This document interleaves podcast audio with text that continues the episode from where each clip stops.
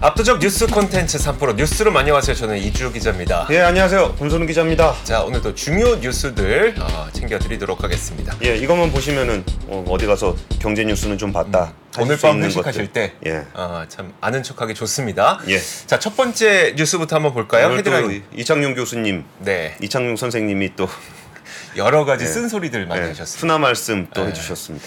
자 헤드라인부터 보시죠.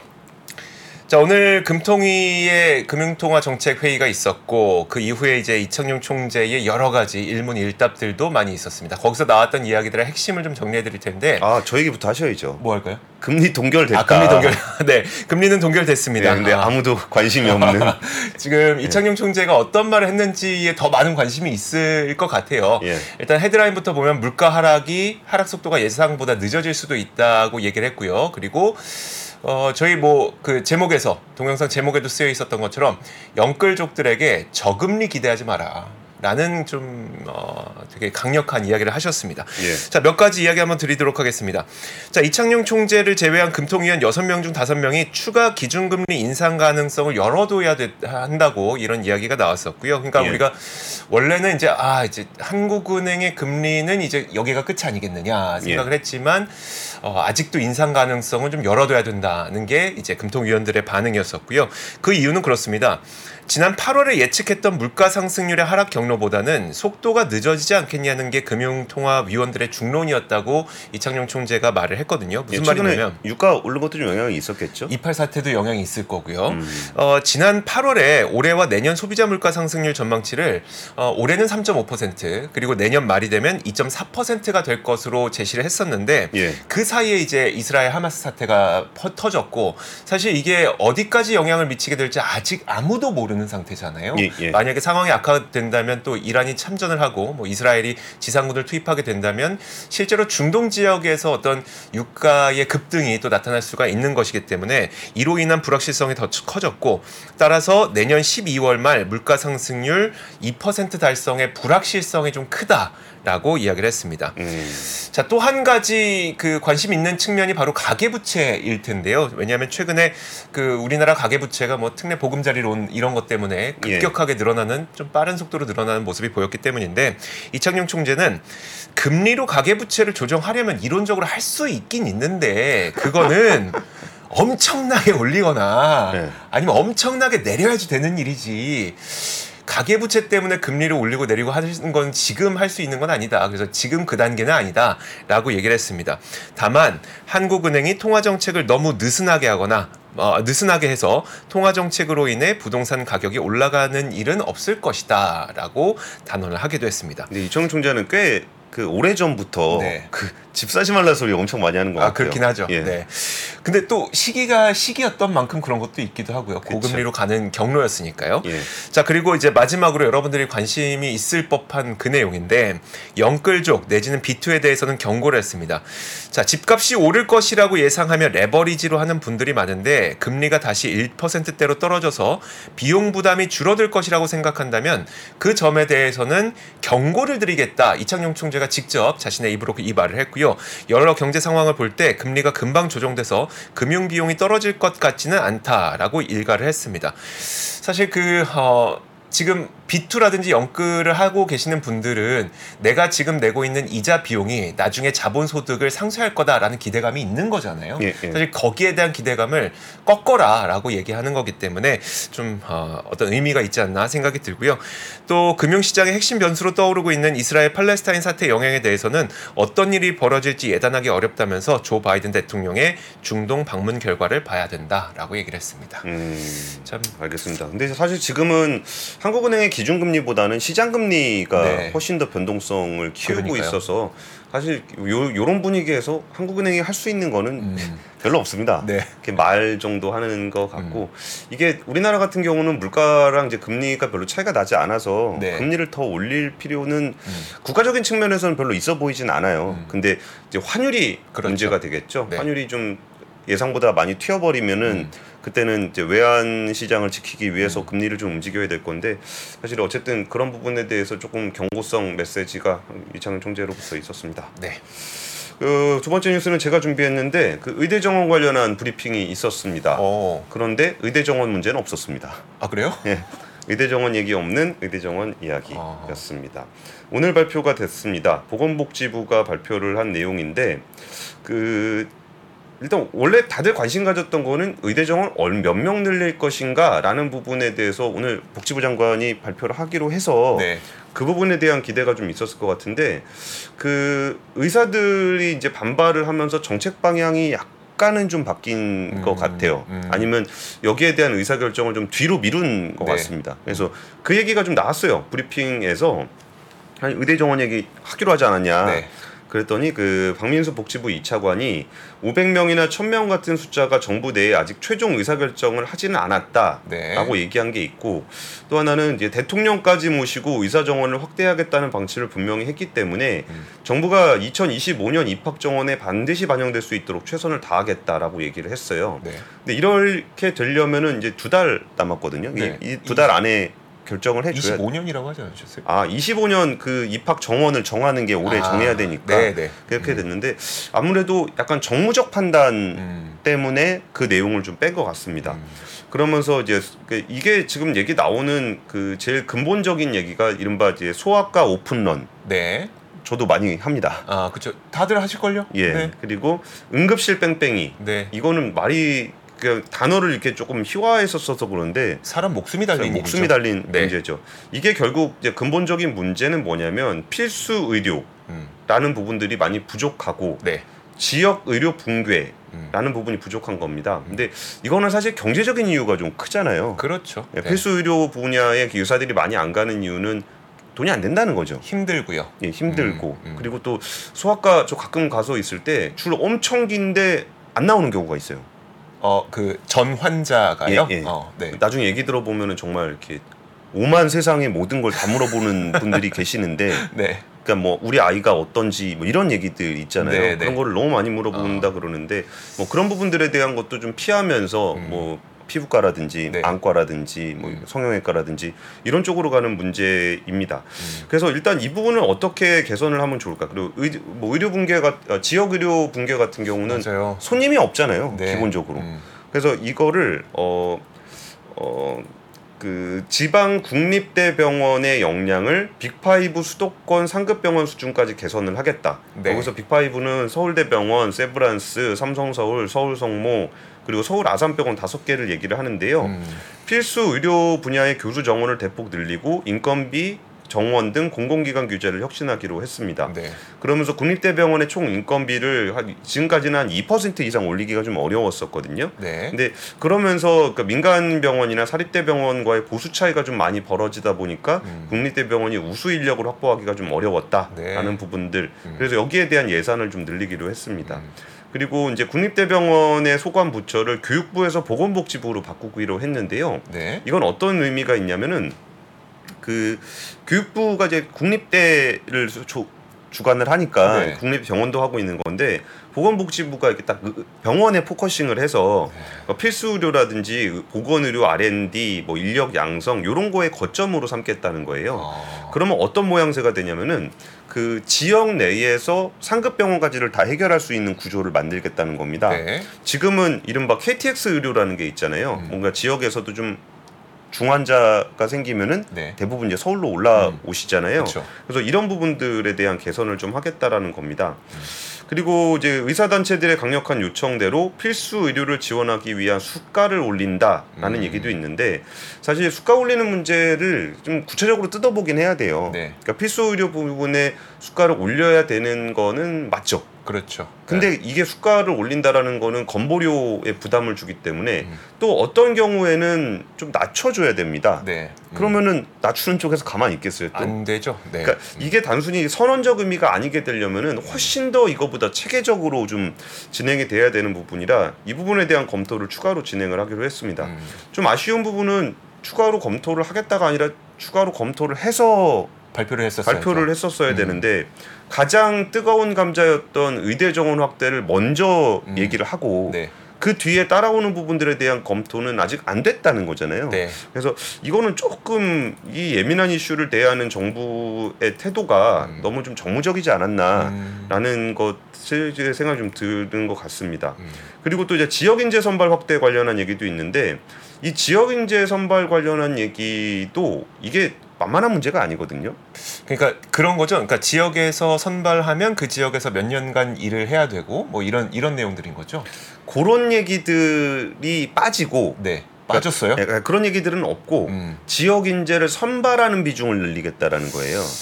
그러면 이제 공부하고 서울 올라오면 어떻게 막습니까? 그러니까 그, 음. 근데 뭐 비율적으로 남아 있는 비중이 높긴 하대요. 네. 뭐 아. 그 지역에 뭐 동문 네트워크도 있고 뭐 그런 건데 음. 근데 사실 이전에 논의됐던 게 여기에 대한 부분도 있었거든요. 네. 이게 지역에서 만약에 정원을 늘려서 뭐 음. 이렇게 정원보다 더 늘어나게 되면은 요 부분에 대해서는 몇 년 정도는 더 근무를 하도록 하는 게 어떻겠느냐 이런 안들이 있었거든요. 네. 근데 그런 안들은 좀 이렇게 약간 뒤로 밀렸고요. 음, 음. 그냥 뽑을 때 이쪽 사람 좀 더 뽑겠다 라는 아. 얘기가 좀 돼 있습니다. 혹시 약간 좀 쉬운 것들만 먼저 건드렸다 이렇게 볼 수 있을까요? 그러니까 쉬운 거를 건드렸다라기보다 발표는 했는데 이거를 시행하는 과정에서의 음. 논의가 충분히 더 많이 필요할 것 음, 같아요. 음. 그러니까 그럼 이건 어떻게 할 거냐, 저건 어떻게 할 거냐 얘기가 나올 텐데 네. 그 지금 발표가 오히려 좀 논의의 시작점이 음. 되어버리지 않았나 라는 생각이 좀 듭니다. 네. 그래서 이 의대 정원 문제는 결국 나오긴 나올 건데 네. 지금 현재로서는 좀 정부 쪽에서는 입장이 없는 음. 상황이 됐습니다. 음, 알겠습니다. 예. 자 이렇게 두 번째 뉴스까지 봤고요. 이어서 세 번째 뉴스 보도록 하겠습니다. 세 번째 뉴스는 바로 이겁니다. 자 깜깜이 배당을 개선하기로 한 국내 상장사 26%였다. 아, 사실 이거 저는 이건 좀 좋은 변화인 것처럼 보여서 예. 어, 한번 여러분들에게 전해드리고 싶은데요. 아마 이게 그 깜깜이 배당을 좀 개선하기로 한 국내 상장사가 늘어나고 있다는 건 체감적으로 다들 좀 느끼셨을 텐데 그걸 수치로 이번에 좀 확인을 할 수가 있었던 겁니다. 자 오늘 금융투자업계 라운드 테이블 행사가 열렸었는데요. 이 행사는 정부의 자본시장 제도 개선 현황과 추진 계획을 어, 금융투자업계에다가 설명을 하고 그리고 그 금융투자업계에 좀 의견을 청취하는 그런 자리라고 보시면 됩니다. 한국 상장사 협의회가 이 자리에서 어떤 얘기를 했냐면 지난 3월 기준 전체 상장사 가운데 약 26%인 636개사가 내년부터 그러니까 투자자들이 선배당 후 투자할 수 있도록 배당 절차를 개선했다고 밝혔습니다. 사실 이거는 Korea discount를 해소하기 위한 여러 가지 노력 가운데 하나 정도라고 보시면 될 것 같습니다. 왜냐하면 사실 우리나라는 배당금이 얼마인지 확인한지 못한 채 주주를 확정을 하죠. 어 그리고 나서 그 다음 연도 2월 그러니까 3월에 주주 총회를 열고 거기서 예. 배당금을 확정하니까 내가 받는 배당금이 얼마인데 나는 이 기업에 투자를 하는 거야. 이게 되게 우리는 익숙하게 해왔기 때문에 그냥 그런가 보다 하지만 사실 배당 투자 많이 해보시는 분들 특히 미국에 있는 배당 투자 해보시는 분들은 이게 말이 되나라는 생각을 가지는 그런 구조란 말이에요. 그러면 사실 그 외국인 투자자 입장에서는 아니 내가 배당금을 몇 퍼센트 받는지도 모른 채 이 기업에 투자를 한다고라는 생각 때문에 Korea discount가 진행 어, 된다는 이야기들이 이- 있었습니다. 그래서 그걸 좀 해소하겠다는 차원이었었던 건데요. 그러니까 이게 상식적으로 네. 생각해 보면은 주주총회 때 가서 하잖아요. 이렇게 배당금 얼마에 동의하시겠습니까? 네. 그러면은 동의한다 안 한다 이렇게 하잖아요. 네. 근데 요 사람을 확정하는 게 12월 달이고 12월이죠. 네. 12월 31일 이후에 31일은 아닙니다. 네, 뭐 네. 그쯤에 아. 그 이후에 이제 그 주식을 팔아도 배당을 받을 수 있거든요. 네. 그러면은 이거를 근데 이거 왜 그렇게 해요?라고 얘기했을 때 되게 정말 그 냉소적인 반응 네. 뭐였냐면은 네. 그 배당을 받는 주주가 다르잖아요. 이게 그 12월 말로 정해지니까. 그렇죠. 12월에 그 전에 있었던 사람들이 배당 받는 거고. 그러니까 네. 배당금 얼마 받을지 알고 주식 사고 뭐 아니면 그- 그런 사람들이 주주총회 오면 네. 항의가 엄청 많다는 거예요.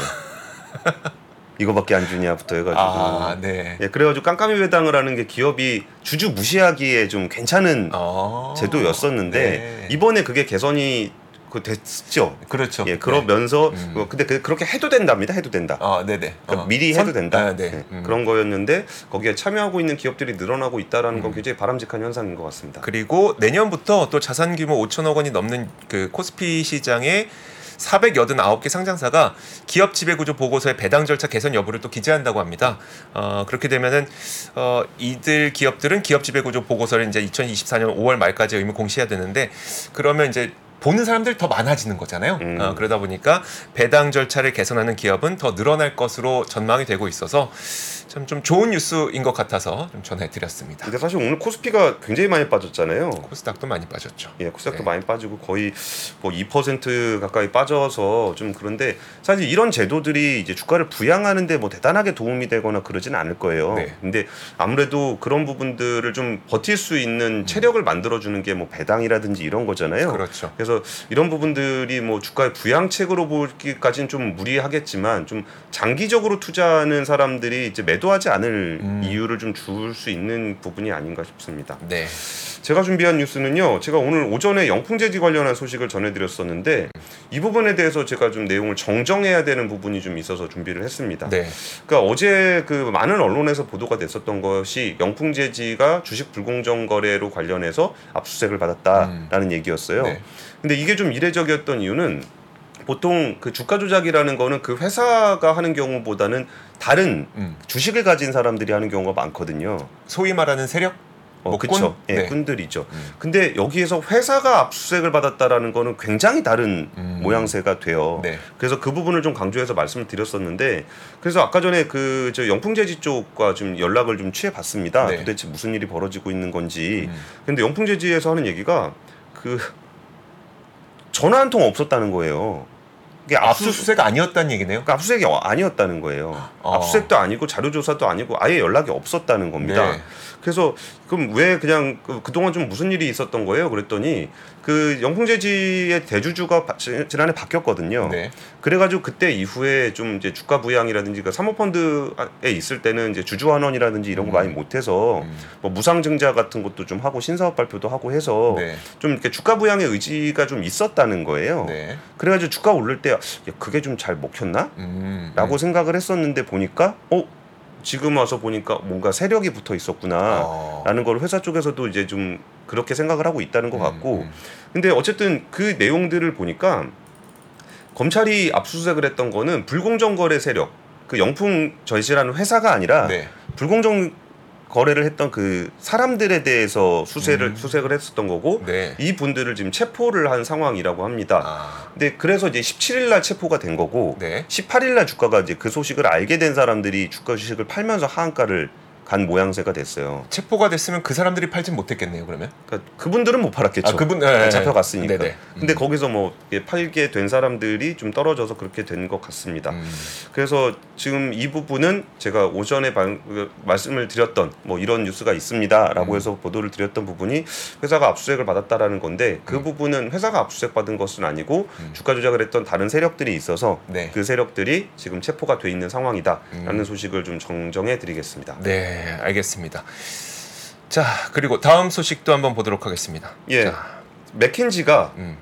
와 이거 좋은 소식이죠. 2040년에 네. 1인당 GDP 7만 달러 가능하다. 지금 얼마죠? 한 4만 달러 좀 안 되죠. 그렇죠. 네. 예, 예. 근데 성장 과장 이행 시 그러면 아. 성장 과제가 뭘까? 뭘까? 하는 그러네요. 것이 굉장히 궁금했었는데요. 보니까 그 맥킨지는 이거를 1차, 2차, 3차로 우리나라의 그 성장 곡선을 이야기하고 있어요. 음. 그러니까 우리나라가 중화학공업으로 경제 전환을 실현했던 게 1차 곡선이고 네. 그 2차 곡선에서는 반도체 자동차 전자기기 등 첨단 제조업을 중심으로 해서 음. 이게 2차로 왔다. 네. 근데 여기서 사업 분야가 좀 넘어간 부분에 대한 전환이 좀 늦어지고 있는데 3차 S곡선은 반도체, 바이오, AI 등 고부가 가치 경제로 전환해야 되는 국면에 와 있다. 음. 근데 여기서 뭐 저출산 고령화라든지 인구 구조 불균형이 빠르게 심화되고 있고 노동 생산성이 좀 약해서 난관이 적지 않다라고 얘기를 했습니다. 네. 그래서 이런 부분들을 극복해야 된다. 음. 그렇게 되면은 우리가 2040년에 1인당 GDP 7만 달러 시대를 달성하고 세계 7대 경제 대국에 진입할 가능성이 있다라고 음. 좀 얘기를 했습니다. 그리고 이제 노동 개혁이라든지 제조업 혁신과 관련한 부분들이 좀 선진국이라고 안 되는 게 아니다. 네. 그래서 뭐 독일이라든지 미국이라든지 이런 데들도 4에서 5% 성장을 했었다라는 얘기를 좀 하고 있습니다. 네. 그래서 뭐어그 개편 전환 구축이라는 3대 축 아래 8개 과제에 대해서 이야기를 했는데요. 네. 8개 과제는 산업 구조 개편, 비즈니스 모델 개편, 고부가 가치 전환, 원천 기술 중심의 신사업 전환 등등이 있었습니다. 음. 그리고 이 중에 하나는 선순환 자본시장 구축과 음. 관련한 얘기인데 이게 뭐냐면은 이게 투자를 했을 때 뭔가 좀 제대로 돌아와야 되잖아요. 그렇죠. 근데 그게 안 돌아오게 되면은 굳이 그 회사에다 그 나라에다 그 회사에 투자를 하지 않잖아요. 네. 그래서 이런 부분들의 뭐 낮은 주주환원율이라든지 이런 부분들을 좀 개선을 해서 여기에 좀 자금 조달을 잘 할 수 있어야 네. 그 산업 전환을 할 수 있는 실탄을 마련할 수 있다는 제언이에요. 음. 그래서 그리고 이제 인공지능 관련한 얘기들도 많이 강조를 했고요. 음. 근데 이런 내용들을 보게 되면은 굉장히 좀 그 글로벌 컨설팅 회사의 우리나라에 대한 제언이기도 하고 네. 근데 이런 뉴스를 보실 때 조금 신경 써서 보실 부분은 네. 뭐예요? 그 그럼 구체적으로 뭘 어떻게 하라는 거냐? 그러니까 개별 기업 입장에서도 그게 궁금할 수 있잖아요. 그렇죠. 나는 이런 산업을 하고 있는데 그럼 나는 어떻게 전환을 해야 돼요?라고 하면은 네. 컨설팅을 의뢰하세요. 아 이거 미끼군요. 아니 미끼라기보다 네. 그러니까 중요한 insight를 준 사람이 있다면은 그 insight에 맞는 나의 이야기는 네. 일종의 지식의 자산이잖아요. 아 그렇죠. 그런 거는 이제 컨설팅의 목적이 아, 있다라는 아, 아. 것도 함께 보시면 좋을 것 아. 같습니다. 단순히 40년에 7만 달러 됩니다가 아니라 이렇게 하려면 우리가 갖고 있는 솔루션이 있으니 그거 예. 받아가려면 돈 내세요. 물론 예, 근데 뭐 그거 돈 내세요 아니, 그러니까 편 폄하하는 건 아닙니다. 예, 예. 근데 그런 어. 것도 그 뉴스를 보시면서 이제 아 이런 맥락이 아, 있겠구나. 좀 보시면 될 것 같습니다. 알겠습니다. 그리고 시진핑 국가주석이 중국 국가주석이 네. 어, 이, 이 이스라엘 팔레스타인 전쟁과 관련해서 처음으로 음. 그 직접 언급을 했습니다. 뭐라고 얘기를 했냐면 조속히 충, 총격을 중단하고 전쟁을 멈추는 게 최우선 과제다라고 네. 얘기했는데 이거는 지금 그 어, 1대1로 10주년 그렇죠. 있잖아요. 정상회담. 거기서 이제 이집트 총리를 만난 겁니다. 음. 분쟁이 확대되거나 통제력을 상실해 심각한 인도주의적 위기가 초래되는 것을 막는 것이 너무나 중요하다라고 얘기를 했었고 중국이 이집트에게 얘기 총리- 아, 총리에게 에게 얘기를 어. 한 건데 그 어. 얘기는 사실 이집트 총리에게만 얘기한 건 아니죠. 네. 그러니까 전 세계에 보도될 것을 염두에 두고 했다고 보시면 될 것 같은데요. 그러면서 이제 팔레스타인이 독립 국가를 수립하고 팔레스타인과 이스라엘의 평화 공존을 실현하는 게 갈등의 해법이다. 음. 이게 이른바 two state solution, 두 네. 국가 해법이라는 것에 대해서 방점을 좀 찍었고요. 음. 그리고 이제 이 상황에서 이제 이집트하고의 협력도 강화하겠다라고 얘기를 하고 있고, 음. 근데 여기서 지금 중요한 포인트가 점점 잡히고 있는 것 같은데, 네. 그 이번에 하마스의 공격으로 시작된 전쟁이 이게 국제적으로 어떤 그 라인을 가지고 네. 경계선을 갖는지에 대해서 좀 명확해진 것 같아요. 음. 어 무슨 라인이요? 그러니까 그 논쟁점이 되는 아, 라인 네네. 그게 일단 중국조차도 하마스에 대한 얘기는 없습니다. 음. 그러니까 하마스를 어떻게 그러니까 하마스를 지지를 한다거나 네. 그런 부분들에 대한 얘기는 없어요. 음, 음. 그러니까 이쪽 그 어, 미국과 반대 쪽에 있는 그쪽 네. 진영에서 주로 하고 있는 거는 전쟁을 빨리 끝내라. 네. 라는 쪽에 그 얘기를 하고 있는 거고요. 그렇죠. 그리고 이제 이쪽 이스라엘을 지지하는 쪽에서는 이미 공격을 받았기 때문에 음. 하마스는 덜어내야 된다. 네. 요런 입장으로 조금씩 명확해지고 있는 것 아, 같아요. 그러니까 전쟁을 빨리 끝내라라는 그 입장은 이스라엘에게 들어가지 마라라는 그쵸. 것과 비슷한 뉘앙스고요. 예, 그거고. 그러니까 미국을 비롯해서는 하마스를 빨리 제거하고 빨리 끝내라. 네. 그러니까 민간은 건들지 마라. 이거 민간을 건들지 말라는 건 누구나 다 할 수 있는 동의하는 얘기죠. 얘기잖아요. 그러면서 이렇게 이, 어, 바이든 대통령도 얘기를 한 게 이스라엘을 지지한다라고 그리고 전쟁의 당위성조차도 미국은 인정합니다. 음, 먼저 공격을 받았으니까. 네. 그러면서도 전쟁법을 잘 지켜야 우리가 가치를 공유하는 민주국가 아니겠냐라는 얘기를 계속 하는 부분이 네. 이제는 그 뭐 미국이라든 미국과 중국의 어떤 이 이스라엘 팔레스타인 전쟁을 바라보는 음, 그 시각이 네. 조금은 좀 명확해진 것 같습니다. 네, 그렇습니다. 그리고 이거 뭐 1분 남았는데 별 얘기는 아닌데 하나 좀 전해드리고 싶은 게 가을 단풍 절정기에 인파가 가장 몰리는 산은 어디가 있을까? 여기 가야죠. 예, 요거 이렇게 카운팅을 할 수는 없잖아요. 네. 한 사람 한 사람 카운팅하기는 어떻게 좀 어려우니까 직접 했을까요? 그 KB 국민카드가 네. 그 지역 상권에서 단풍 절정, 절정기에 매출액이 늘어나는 아, 와 진짜 똑똑하네요. 네, 그거를 좀 조사를 했는데 일단 단풍 그러니까 가을 시즌에는 내장산이 음. 235%로 많이 늘었고요. 주황산도 116%, 오대산 순이었습니다. 근데 이게 또 겨울이 되면 네. 덕유산이 51%, 태백산이 29%. 거기가 겨울 전망이 좋나 보네요. 그러니까요. 그래서 이게 그 가을산과 겨울산의 취향이 조금 다르더라. 그리고 네. 이거를 그 군- 어, 카드 내역을 가지고 조사를 한 결과더라. 아. 그 저거 있잖아요. 남들 어디 간대? 그러니까요. 요거 좀 궁금해하실. 분들이 좀 있을 것 같아서 좀 전해드렸습니다. 자 이제 또 단풍 시즌입니다. 여러분들께서도 단풍 나들이도 좀 다녀오셨으면 좋겠고요. 자 저희 목요일 어, 3프로 뉴스룸은 여기서 마치도록 하겠습니다. 오늘도 함께, 함께 고맙습니다. 감사합니다.